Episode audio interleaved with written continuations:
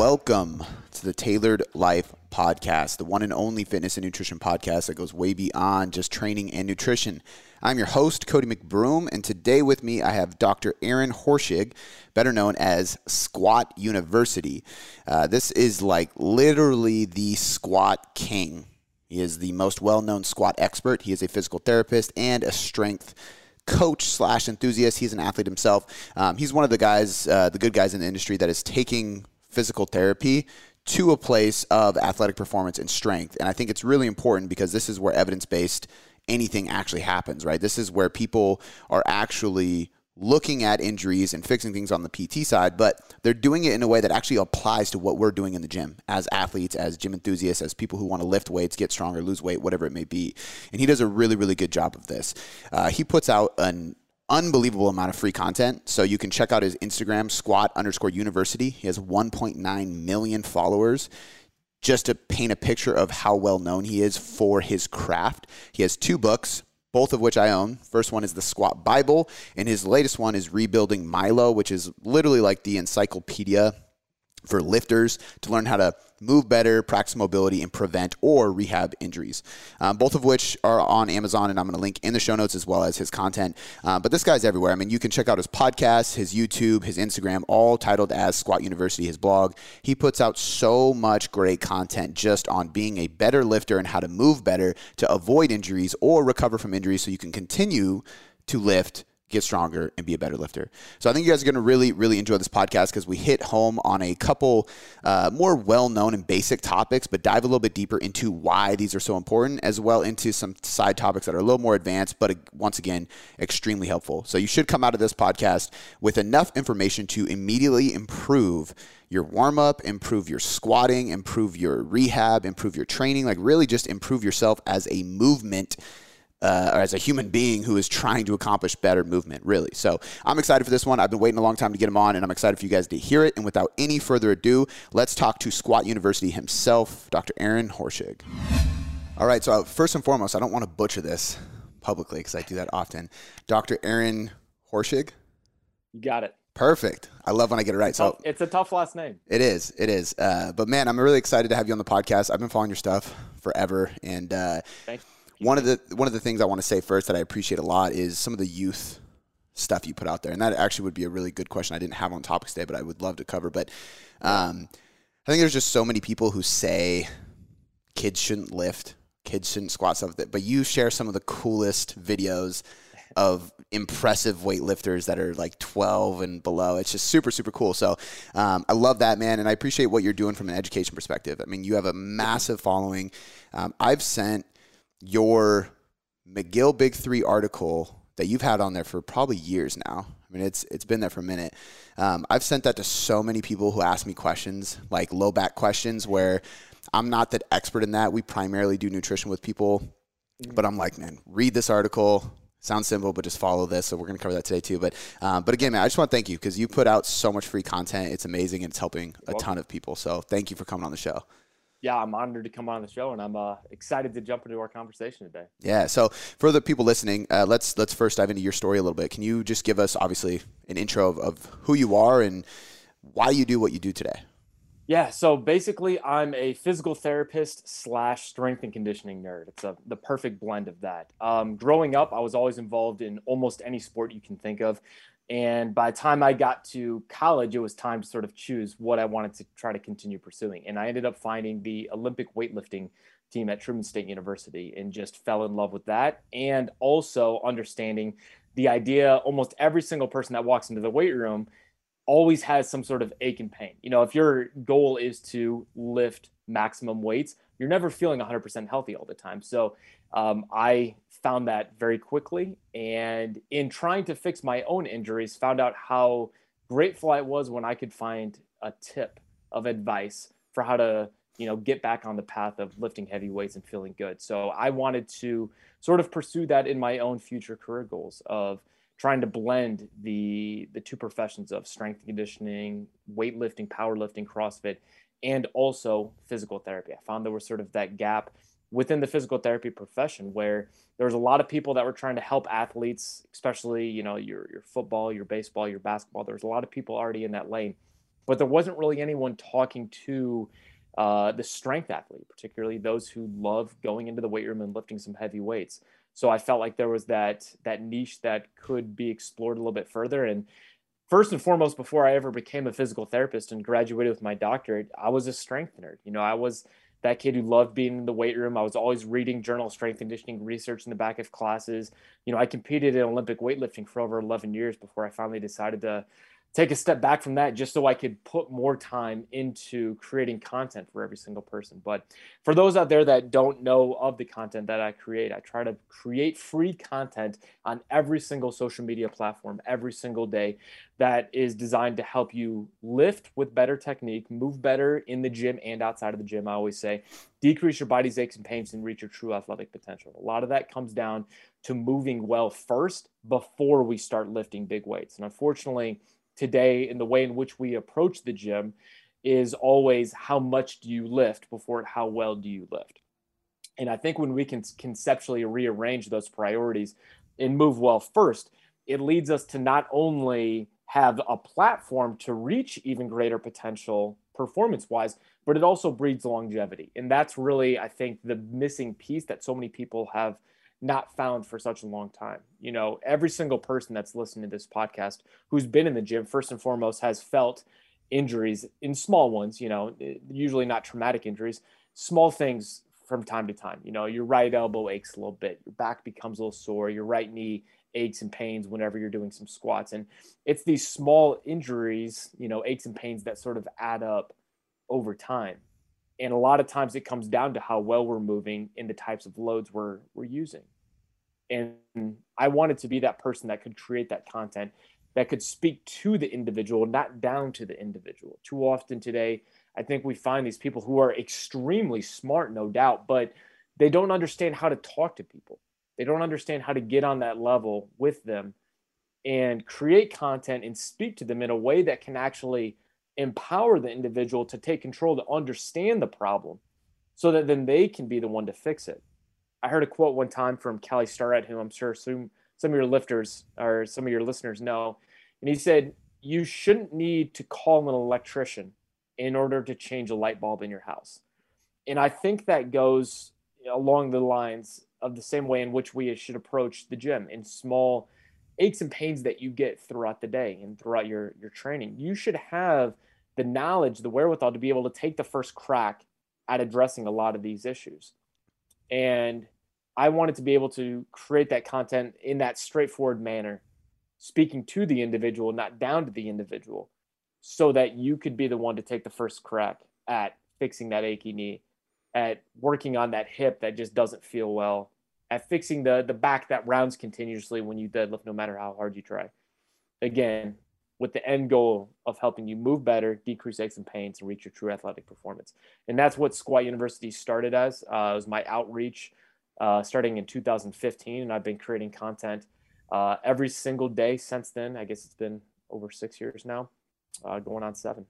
I love that, man. And, and that's a good it's cool because I mean, one, your your platforms are big now, right? I'm sure you got millions of downloads on your podcast. You have a great podcast, uh, millions of followers on Instagram, so it's reaching a ton of people. And it's cool that you said you know seven years because I think people forget it's a, a gradual climb of of creating free content. By the way, over and that's and so over. true. So many people nowadays, and this is our our social media world for mm-hmm. any creator out there.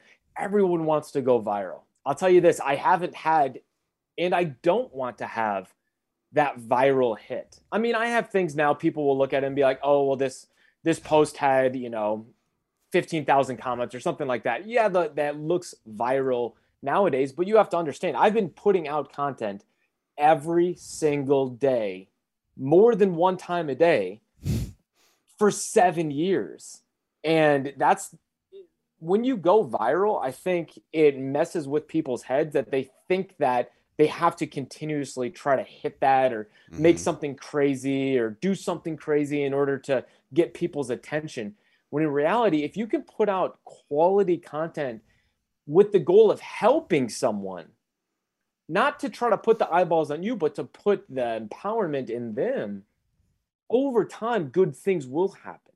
I think your content will continue to grow and your brand will grow because you're approaching it the right way. You're not trying to say, look at me, look at me. Mm-hmm. Give me the more follows, give me the more likes. You're saying, hey, how can I help someone else? And in turn, in turn, you know, sort of like karma, I think good things will happen to to good people.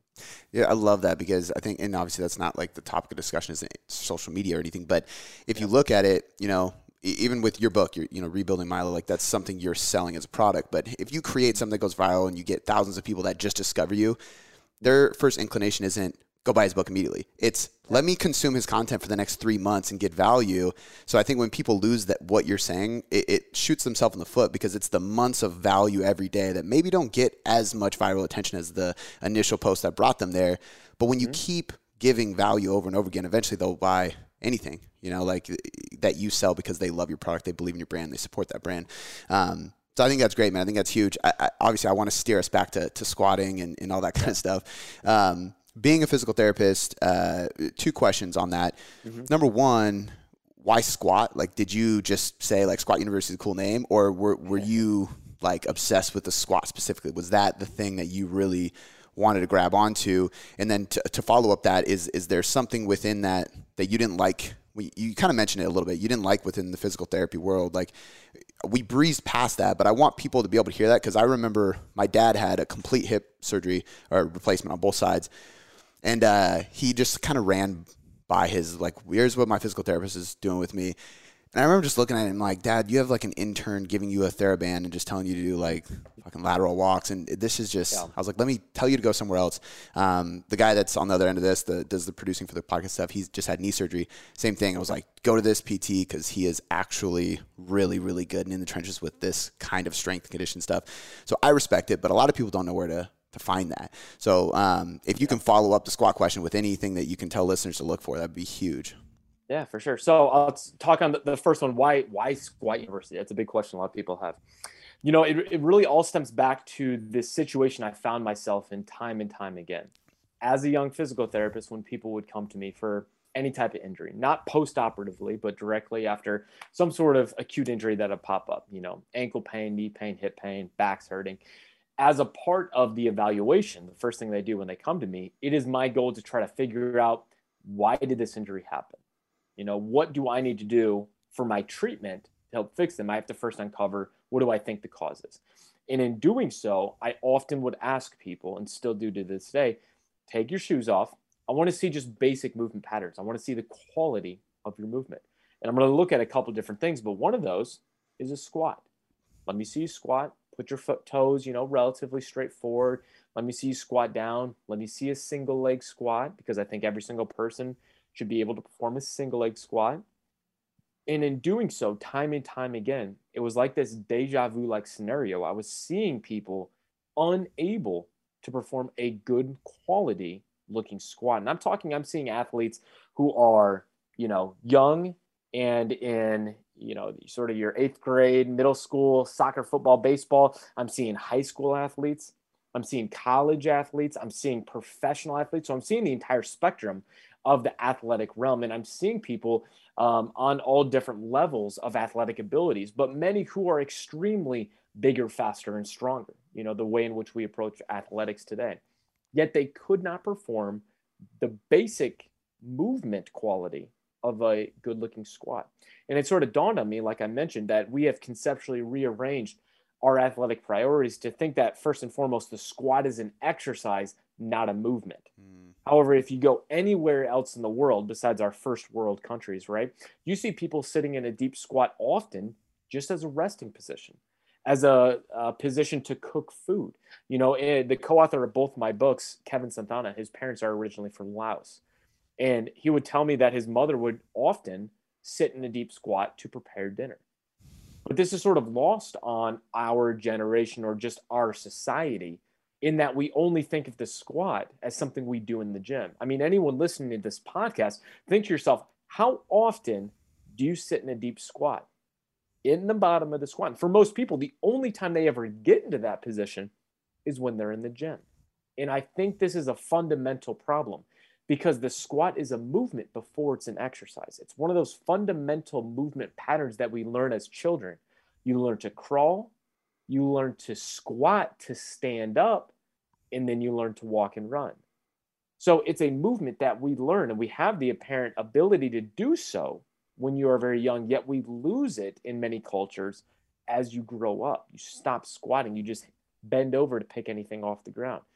And I think because of that, we have set ourselves up for having weak links that breed problems when it comes to performance and also increases risk of injury because we're not moving well before we start moving big weights. So that's really where squat university came from is it was this idea that the squat is one of those fundamental human movements that we have inherently thought about as only an exercise. We have downplayed its importance. And when you can rearrange its importance in your life and you learn to move well first, and again, this is learning how to improve ankle mobility, how to improve core and pelvic control, how to make sure your hip is coordinating well with you know your low back whenever you're moving. All of these things are moving well first. Then you add load. Then you improve your back squat, your front squat, your ability to improve your capacity. So many other things within your life start working well. You start having less achy hips, you start having less low back pain. You start improving your power. Your back squat gets better, your power clean gets better. It's it's the building block on top of which I think so many people have this missing link right now. So that's really where Squat University came out of. Um, the second question you asked is well, as far as the physical therapy realm, mm-hmm. most people who are in the physical therapy realm who work on strength athletes, and again, this is weightlifters, powerlifters, CrossFitters, or just people who are very fitness minded and love lifting weights. Most physical therapists do not lift themselves. And when I mean lift, I mean they don't push their bodies to the max. They don't know what it feels like to do a 10 rep max squat. They don't know what it feels like to do a five second pause deadlift at the knee. They've never pushed themselves hard, yet they think that they know how to then transition that therapy, that rehab back to performance. And there's this gaping hole within our recovery process because of it. For example, I would not attempt to rehab a ballerina. I don't know anything about dance. You know, in the same way, there's so many people that don't understand the gym yet think that they understand movements within the gym because they go and they do soul cycle or they maybe do some like booty boot camps and stuff like that. They know what they're, you know, they know that they can get into the gym, but they don't know the struggle. They don't know the discomfort of pushing their bodies in the gym. And you're seeing some more of that nowadays. You're seeing some more people that were weightlifters and powerlifters and CrossFitters first and then they got into the physical therapy profession. And the reason I think this is so helpful is because on the span of uh, rehabilitation, there is the very acute phase, and then there's this gray area, and then there's we're back to performance. And it doesn't take an extremely skilled therapist to be able to have good uh, outcomes within the acute phase. Our goal is to decrease pain, improve range of motion, kickstart stability. We're using a lot of TheraBand things. We're using a lot of light weights. We're doing different modalities, things like that. That's sort of general. But then past that, there's so much that goes into rebuilding the body in order to handle performance in the gym. And I think there's that, that's where that gray area was. And that's sort of where I try to tackle and go into. So I see so many athletes that have gone to other physical therapists for example, like you mentioned, like a, after surgery. And after the first couple weeks, they're like, yeah, I didn't do any, I didn't touch any weights. Most physical therapy clinics in the United States do not have a weight in the clinic over 30 pounds. Most do not have a barbell at all. And these aren't things that are just like performance. A barbell is not just something there to help you get a bigger back squat and to, you know, so that you can improve your performance for football. It is something that helps build capacity for movement, for life. Same with kettlebells. You should have kettlebells way over 50 pounds within clinic because it is something that helps you improve your capacity to lift a box in your garage.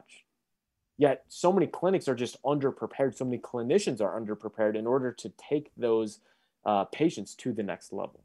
So, that's sort of where I've tried to craft my niche to be able to teach people, teach even other clinicians, hey, you know, these are things that you need to know in order to help someone not only get out of pain, but get back to doing uh, moving bigger weights in the gym. And again, most people, when they think about the gym and the stuff that I do, yes, I talk to a lot of CrossFitters, powerlifters, weightlifters. Going to the gym and back squatting should not be something that we think of as only something that athletes do. Your grandma should be in the gym back squatting. And that shouldn't be like a mind blowing thing to say. That's something that allows people to build capacity for life. If you think about it like this, if we have two different people, person A, person B, person A doesn't go to the gym at all. Maybe they go hiking, they do some gardening, they go biking and stuff like that. Person B stays in the gym and they can back squat, say even 225. And let's say both people are 60 years old, so they're getting older. Who do you think is going to have more capacity to walk up and down stairs, to pick their grandkids up, to go outside to get the mail, or picks a box, box off the ground and put it on a high shelf at 75 or 80? Clearly, the person who has been pushing their body to build capacity within the gym. So when I talk about a lot of this stuff, I don't think it's just something that pertains to being an athlete, but it's something that is human in nature. And I think the physical therapy profession has been lacking in that for such a long time. Again, we only like to use yellow TheraBands and little tiny weights, but eventually there has to come a time where we push uh, for more uh, load so that we can transition someone into doing things that they should be doing for the rest of their life. I remember I was teaching at a uh, a state conference years ago. I was doing a, a presentation and I was in a room full of physical therapists. And I asked the simple question Who here knows the difference between a high bar and a low bar back squat? And I think maybe six people out of close to 100 raised their hand. And that's a problem. That isn't something that should just be powerlifting specific. That's, again, that's gym etiquette 101, understanding the difference in techniques uh, with bar placement. And I think that's something that uh, the more we put education into teaching people about these things, uh, we should see changes uh, long term that's just going to benefit everyone. I love that, man. I think uh, I've said this multiple times in different realms, but it applies here too to me that's what evidence based really should mean it's it's understanding and taking the science but also using experience you know and i think that helps so much in your realm because if we're only focused yeah. on textbook and studies and we're not applying things it's hard for us to see it at work and see how things evolve because i mean this is obviously a problem in the with the medical system and the doctors and everything but yeah. i've had conversations with the general physicians where i'm like man i think i know more than you on this topic and that's not that doesn't make sense i'm like i'm not a doctor uh, yeah you know, but one of the things you said, you mentioned earlier, uh, rang a bell with. I remember my first day in class was uh, the class was called functional movement, I believe, and uh, he had a picture of a baby on the screen. I've told this story on the podcast multiple times, but you mentioned the squat, and he had him. Uh, it was about crawling and quadruped pattern and, and stuff like that. But I think it's it's one of those things that if you really just look back and just realize how much movement you lose, and I'm even guilty of this. You know, I've had two knee surgeries, so I finally actually move better now than I ever have. But it took me two knee surgeries, tearing my meniscus and the ACL both twice, to actually get to this place. You know, um, and I think that's that's a big issue. So one of the questions I had pertaining to this was in that recovery process, post surgery, going into movement, all that stuff. I believe it was you I heard talk about actually getting back to movement quicker rather than going with the old school like RICE principle rest, ice, compression, mm-hmm. elevate. Um, and I wanted you to bring that up on here because I think that's something that that's again that's been a principle forever, and I think people just keep using it because that's how it is and how it was and how it will always be. But I remember you saying this, and I remember going to physical therapy this last time, and he had me doing like bicycle movements on the couch, just upside down, just so I can move my knee, yeah. doing blood flow restriction work at his gym. And again, he had trap bars, barbell, everything there. So very similar to what you're talking about, which is why I sought him out. Um, but can you go over that, the the Rice principle, and why that might not be the best route, if if I'm correct in that? No, you're very correct. You're very correct. So where did this all come from? The Rice protocol actually stemmed from a book called the Sports Medicine book. I believe it was 1973 by Dr. Gabe Mirkin. And he basically coined the term because he believed that ice was a fundamental principle within promoting the healing process. Uh, since then, we've done a lot of research and we have actually found the opposite in that ice actually delays the healing process. um, which is why Dr. Gabe Mirkin, again, the man who coined the RICE term, came out in 2013 and recanted his statement and said, I was wrong. Mm-hmm. Ice actually slows and delays the healing process, and basically, movement is medicine. Um, so, the idea is basically whenever you have an injury, there's a lot of different processes that are happening. You have inflammation that is occurring in order to get uh, very specific cells within your body that come to the area to help clean it up. Uh, think about like a if there was a car accident on the highway, you would have a bunch of emergency vehicles that would come rushing to the accident to help clean it up and help everyone that's there. That's similar to the type of white blood cells called macrophages that come to this area. Well, when you ice, you basically set up roadblocks on the highway. So you can't get the healing properties to the area. It slows everything down. Well, then you have a little bit of swelling that comes naturally into the injured area. Well, swelling, uh, if you watch TV, is always a bad thing. swelling is not a good or a bad thing. Swelling is just an after effect of the inflammation rushing to the area. Naturally, the capillaries open up. You get a little bit of fluid that rushes out of the capillaries into the uh, extracellular matrix, we call it, uh, call it uh, that increases the swelling, the volume of that area. Now, here's the interesting thing is that in your body, there are two different pathways. There's the circulatory system that brings blood uh, to and from your limbs and that runs off the generator of your heart, which is constantly pumping. Swelling moves off a different highway called the lymphatic system. And the interesting thing is that the lymphatic system does not have its own pump, doesn't have a generator like the heart. The lymphatic system only works off movement. So the only way to evacuate swelling is to move. You have to have muscle contraction in order to move swelling out of the injured area. So swelling is got is not good or bad. It's just an after effect of the inflammation rushing to the area that brings the, the fluid out of the capillaries and into that extracellular matrix. So the only way to get swelling out is to move. So when you put an ice pack on top of something, everything just stops. You're not moving. You're not allowing the good cells to get to the injured area to clean it up, and you're not allowing anything to get out of the injured area. But when you move, like you said, when you were kicking your legs, or if you're doing ankle pumps after an ankle sprain, or if you even put like an NMES device, like a TENS device on your quad and make the muscles jump, that's creating muscle contraction that's pumping swelling out of the injured area. So basically, we can be more optimal than icing with our recovery from injury by having proper movement. Now, again, the movement has to be graded so that it's not creating more pain. So if you had an ACL tear, the last thing you want to do is go squat 400 pounds the next day, right?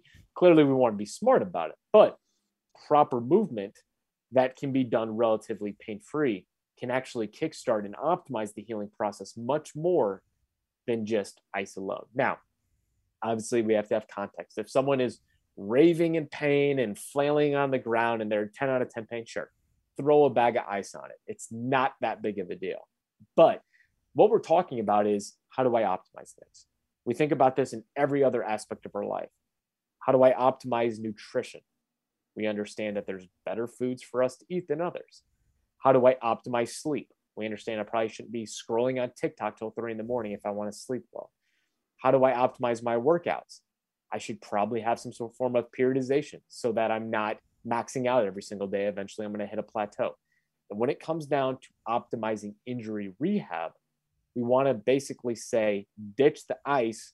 What can i do to move to get blood flow to the area and pull swelling and damaged tissue away from the injury area? How can i spark the healing process and be the most optimal as possible? And there's no way after looking at the available evidence that ice is an optimal form of recovery for most people. Hey guys, I want to take a quick second to shout out the sponsor of this podcast, which is myself. It's my own app, the Tailored Trainer, which is the simple solution to actually looking like you lift. My goal with the Tailored Trainer was to do just that. I had countless amount of people coming into our coaching to get nutrition guidance from us, and they needed training help as well. And I was tired of hearing people tell me, I don't look like I lift. I'm in the gym hours every week. I'm training hard. I'm pushing myself. I'm sweating my ass off, but I don't look like I work out. What is the deal? And the deal is simple there isn't a periodized plan backing up the effort they are putting in the gym. They don't have progressive overload methods and metrics and measurements inside their programming that are going to guide them to the result they're after, which is why I wanted to create an app that did that for you. Not only does it have actually systemized programs that are effective for your goal, for your schedule, for your body type, and for your experience, because there are tons of programs in there. That's why it's called the tailored trainer, because you can literally tailor your training to your lifestyle and your schedule and your experience level but it's also going to have the software and the metrics inside to make sure that it's progressive and periodized without you even realizing it. You don't have to do anything, and it is programmed properly to get you to progress. Which is why I always tell people stop aimlessly working out using influencers' Instagram posts and YouTube videos as your plan. Start actually tailoring the training process to you. And you can do that by downloading this app.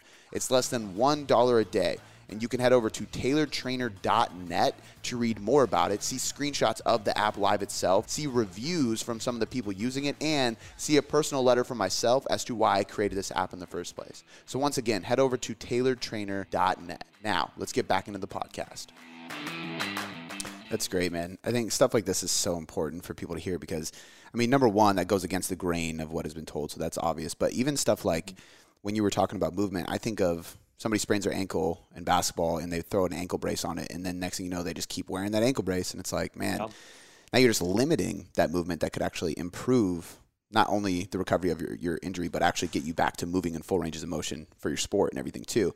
Which I can't huge. tell you the amount of people that I see later on in life that have limited ankle mobility on one side because they sprained it so many times and just threw a brace on it. Mm-hmm. Because what happens is you develop scar tissue, you develop, you know, a stiffening of that joint all because of the way you approach the injury. Yeah. So this is this is related to a topic I wanted to bring up, and I don't know if further research has been done because this isn't like my specific niche um, mm-hmm. since I learned this, but I believe it was from Gray Cook who originally made this up, um, the mobility stability continuum. And it was kind of this idea where like your ankles are mobile, your knees are stable, your hips are mobile, lumbar is stable, and it kind of stacks, right? And the reason I'm asking this is because you talk about somebody who has an ankle injury.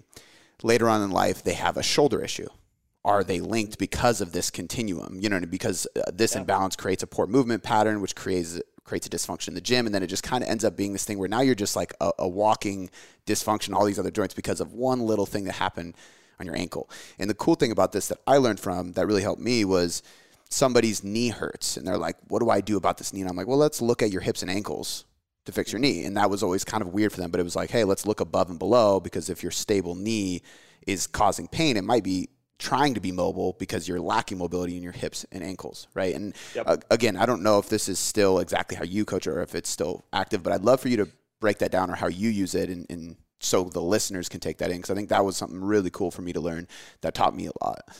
Yeah. So it, it's called the joint by joint approach. And it was something that was coined by Gray Cook and Mike Boyle, strength mm-hmm. conditioning coach. Um, and I think originally came out in uh, Gray's book, Body in Balance, way back in the day. And then it's also obviously the focal point of his book, Movement, which also sort of uh, gave the FMS and SFMA testing that he also does. Um, but the idea is basically it's a simplistic way to understand the body and how every single joint within your body has a role to play, but also how it connects and affects other joints within the body. Um, so, for example, the foot is one of the most mobile complexes in the entire body. There's over 27 bones, over 100 ligaments, tendons, and muscles that run down there. It's capable of a lot of different movements. However, whenever you are moving, whether you're walking and you hit the ground or you're squatting or you're jumping and you're landing on the ground, we want the foot to remain stable it basically is the fundamental foundation for your house. On top of that comes the ankle.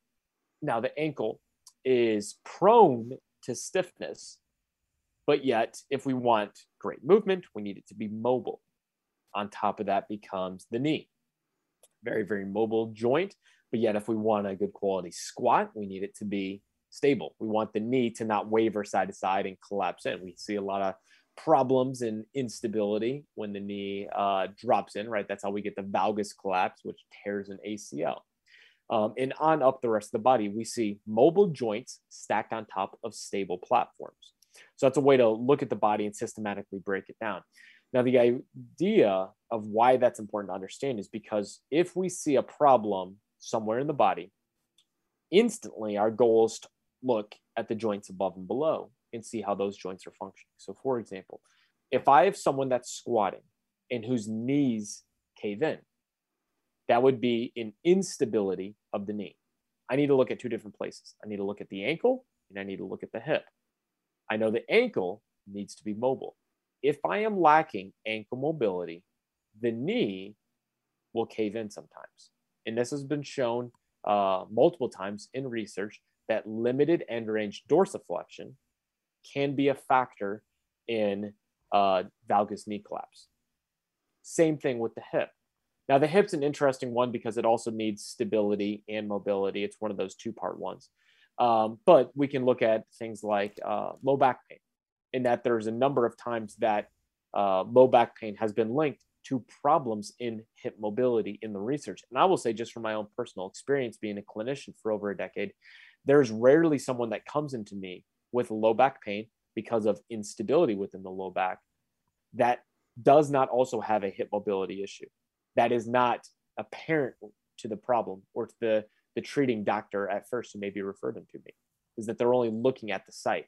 So the idea is that as strength and conditioning coaches as personal trainers as medical practitioners and rehab practitioners we often love to look at the problem I look at the site of dysfunction with movement. I look at the knee cave.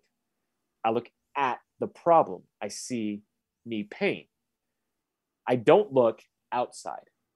And it's very important to really get a full fix of whatever that is, whether it's an injury or just a movement problem, to really take a step back and not look at the body through a microscope, but understand the complexity and the interconnectivity of the body and how something that may not seem like a problem could have a great impact on something somewhere else within the body that it's connected to. And again, this has been shown many times in research at many different parts of the body. We've seen, you know, excessive pronation of the foot, so the foot collapsing over, has been linked to problems in knee stability, in knee pain. People who have IT band syndrome, you know, things like that, patellofemoral pain syndrome. We've seen, like I mentioned before, back pain being linked many times in research to problems in hip mobility. We see issues in, you know, baseball where uh, a number of people could develop elbow issues, but it could be linked to problems all the way up at the shoulder, could be linked to problems all the way down at maybe their plant leg, not having enough hip internal rotation. So that whenever they go through their cocking phase and the throwing phase, if they are not allowed to uh, move optimally, on one hip, it creates this compensation up the rest of the chain. And just like a whip action, we only look at the crack, we don't see who's holding the whip. Mm-hmm. So there's many, many situations in research that have shown this connection. But again, the difficult thing about research is that it's very hard to create uh, a very uh, general study that is something that looks at a ton of individuals if that makes sense. It's very difficult to be uh, very intricate with some of these things. For example, I could take a hundred people with low back pain, and they could all have a hundred different reasons for developing that low back pain. So the the common word that we hear within research pertaining to low back pain is non-specific low back pain, and that's the biggest junk term in the world because it means I don't know what's wrong with your back. You just have back pain. No one would ever say that about your knee. You try to figure it out. It'd be patellofemoral pain, IT band syndrome, plical, you know, there's many different reasons we would think someone has knee pain. So why do we say not specific low back pain? But when you can perform a good evaluation, you can find with very good specificity the specific nature of anyone's or many people's injury, we'll say. It just requires a good evaluation. Yeah. For to sort of figure out what different parts are actually a cause or an after effect, or maybe not related at all. There's plenty of times where you can find an asymmetry somewhere else in the body, and it may not be a causing factor. But a good evaluation and good clinical skills, again, that comes with experience, not something you find in the research. And you mix that with the research, that's where you find the best uh, overall long term changes. Yeah. Yeah. And I heard a quote from somebody. Uh, it was, uh, research, and he is a researcher, and he said, in research, we look at averages. In my coaching, I look at individuals, and I think that's a good point. You know, there's a lot that we can that take for research, but with an evaluation, like you're saying, you're really looking at an individual, and the uh, joint by joint approach really kind of lays that out because it's hard to probably see that on a, on a big scale. But I remember learning from uh, you're probably familiar with Eric Cressey over the years, and I did like a shoulder workshop with him years ago, and he would have so many pictures of pitchers. And for people listening, he primarily just he's like the baseball guy. But he would take videos or pictures of a pitcher in like the biggest external rotation, just crazy positions, and then like actually be able to say like like you said, oh, this is starting on his plant foot, and this is why. So obviously, part of me wants to go down the rabbit hole of, of how you do this, but we could spend two hours on a podcast talking about that alone. So I, I want to talk about something that might be more applicable to the people listening um, because it can help identify what this might be for you in, in uh, a low back scenario because that's really, really common in lifters. Um, but that's the McGill Big Three.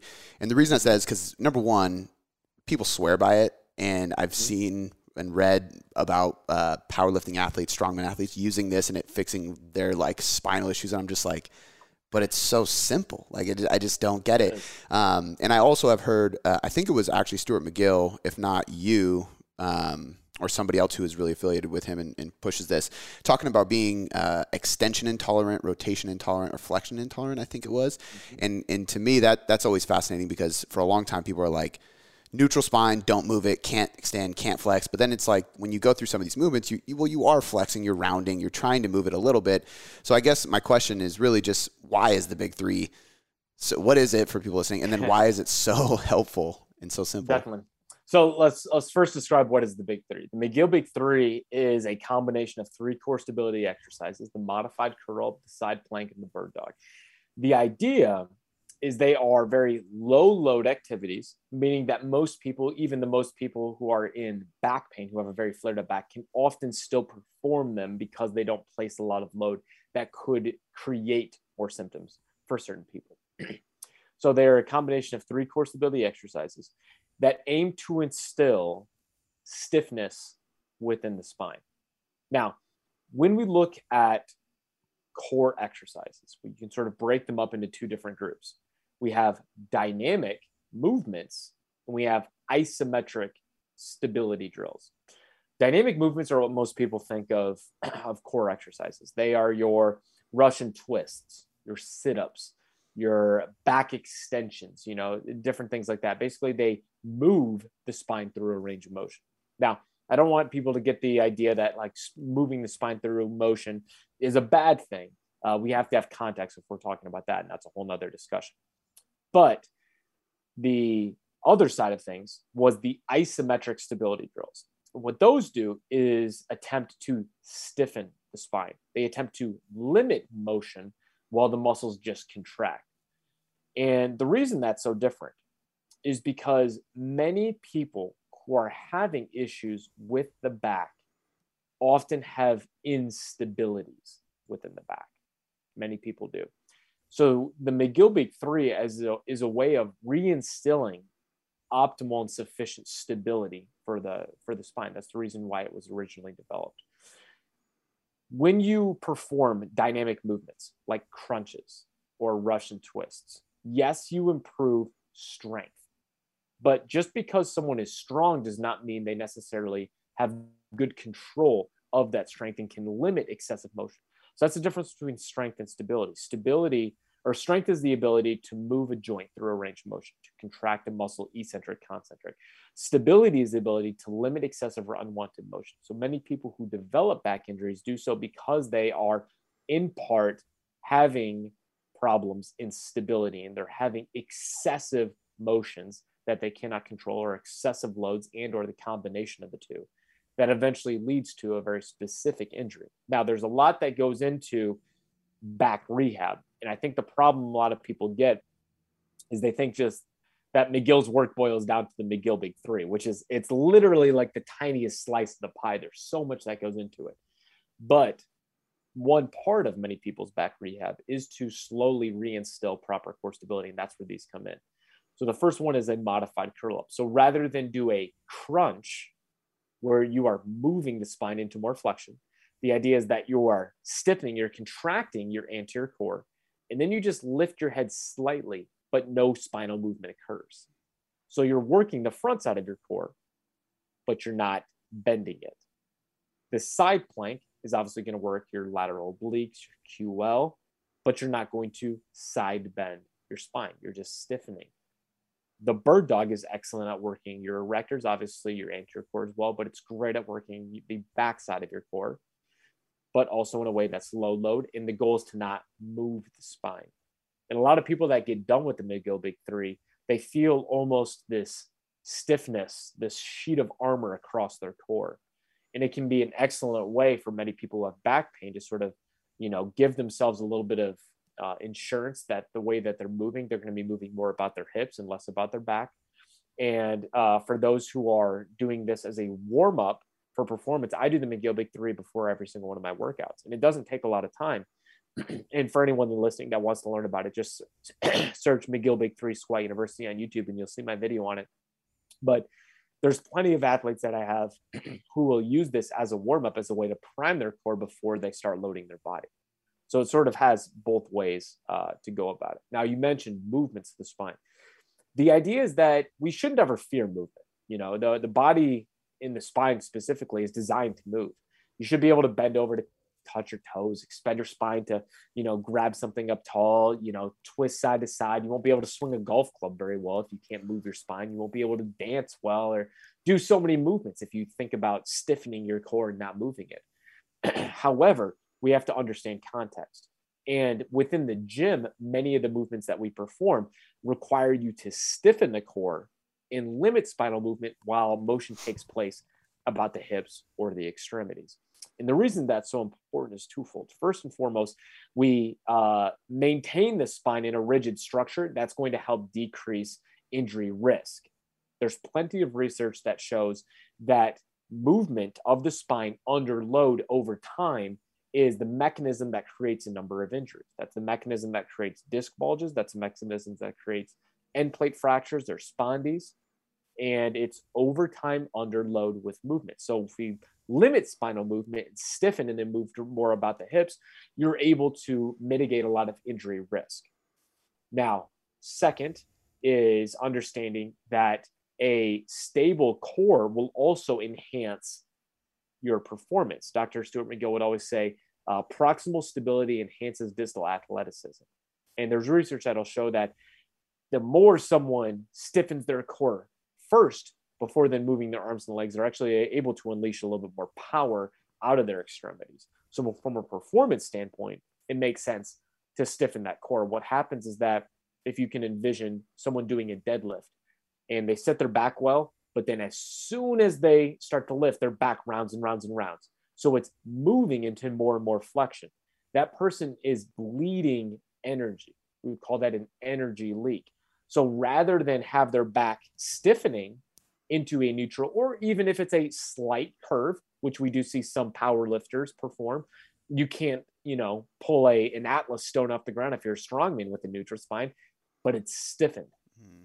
And when you can stiffen the spine in whatever range it's in, it then allows you to enhance the amount of power that you can create in your arms and or legs depending on the movement but the second that spine starts moving excessively that's when you start seeing a lot of bleeding and inefficiencies in your movement uh, in your lift um, now you'll always get those people that will again when we talk about research versus clinical uh, application you'll get those people that have never really done a lot of excessive lifting that haven't really coached it before, that don't have gym wisdom, we'll say. And they'll say, Well, I read this article and it showed that the spine was moving 18 degrees in a squat. Well, sure, it may be moving a tiny bit during a squat or a deadlift, but there's 170 degrees of motion occurring at the hips. So the large majority of movement is taking place at the hips. We're trying to limit motion. We're trying to stiffen. Of course, small motions will occur no one is is holding their spine in a complete rigid position. There's a ton of joints in that area. Small motions do occur, but it's the intention, it's the context, and it's how you approach things. And when you get down to the bar and you stiffen your spine, you wedge yourself against the bar, you create a tremendous amount of tension in your core. You take that big breath, you brace, and then you try to drive with your legs. You limit that motion moving from your spine. You see so much more power come out of your body. And longevity wise, you're going to keep your spine much safer. When this this might be an oversimplistic way of thinking about it or question. Um, I kind of think of it like anti-movement instead of movement, right? Like even something as simple yeah. as a Pallof press. It's it's the opposite of a Russian twist. You're not rotating, you're resisting rotation.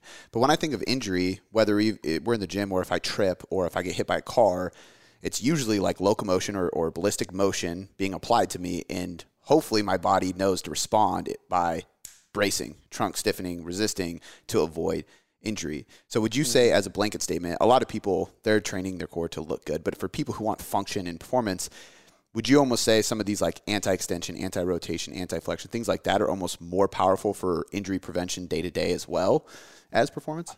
I would say definitely. Now, obviously, we have to have context to understand, like uh, someone who's golfing or someone who's mm. uh, maybe a baseball player. Like there is core stability within a rotational plane of motion and things like that that do happen. But I would still say the large majority of core stability should be built on the premise of limiting motion at the core while more movement takes place at the hips and or arms. And again, that goes back to the joint by joint concept of understanding that we want to stiffen the spine and move about the mobile hips and the mobile shoulders. Now, when someone will hear that, they will say, well, what about a wrestler or Brazilian Jiu Jitsu, things like that? Obviously, they move, right? They, they can't keep their core stiff. Mm-hmm. Well, of course.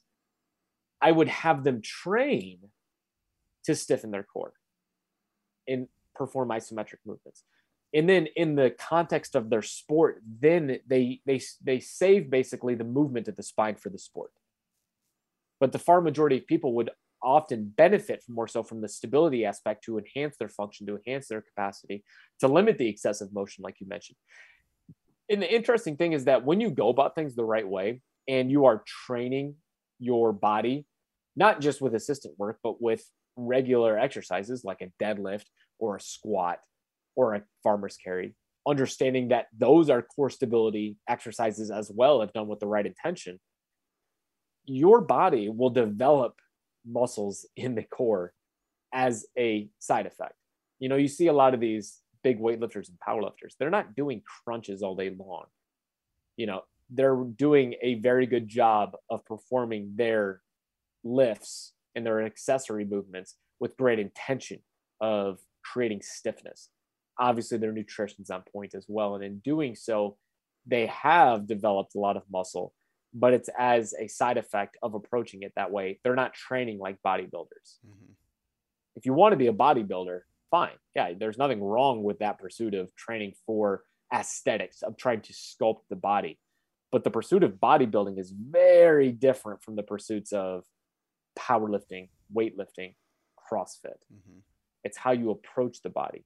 Now, sure, you can mix and match the two if that's what your goals are. But I'll say this uh, if you want to be the best in one area, you know, you only have so much time throughout the day. If I only have 45 minutes to get in the gym, I'm usually putting a lot more of my emphasis into one particular area. So um, I always get people all the time when I say, hey, you know, a lot of weightlifters and powerlifters, they're seeing abs as a side effect of approaching core stability by performing good quality lifts they're not doing a bunch of sit-ups you know save the the ab work specific dynamic work for the bodybuilders. Mm-hmm. and people say well i want both. Well fine. If you have if you want both go do both. But i'm saying if you want to be a good power lifter you want to be a good weightlifter don't waste your time.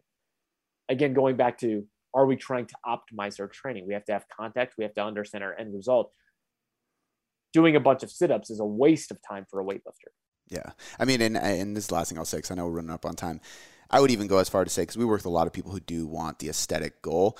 I would even go as far to say is they skip that because that's not their focus, but then they end up getting injured because they lack it in the gym, and you you end up back at that place anyway. So it's almost like prehab versus rehab, right? Like just do it a little bit at least, so you don't have to come back. And I mean, like me, I after my second surgery on my knee, I was like, all right, let me take this serious now because you know, my pursuit was aesthetic, so I ignored a lot of it, and I, I was hurt because of it. But um, yeah.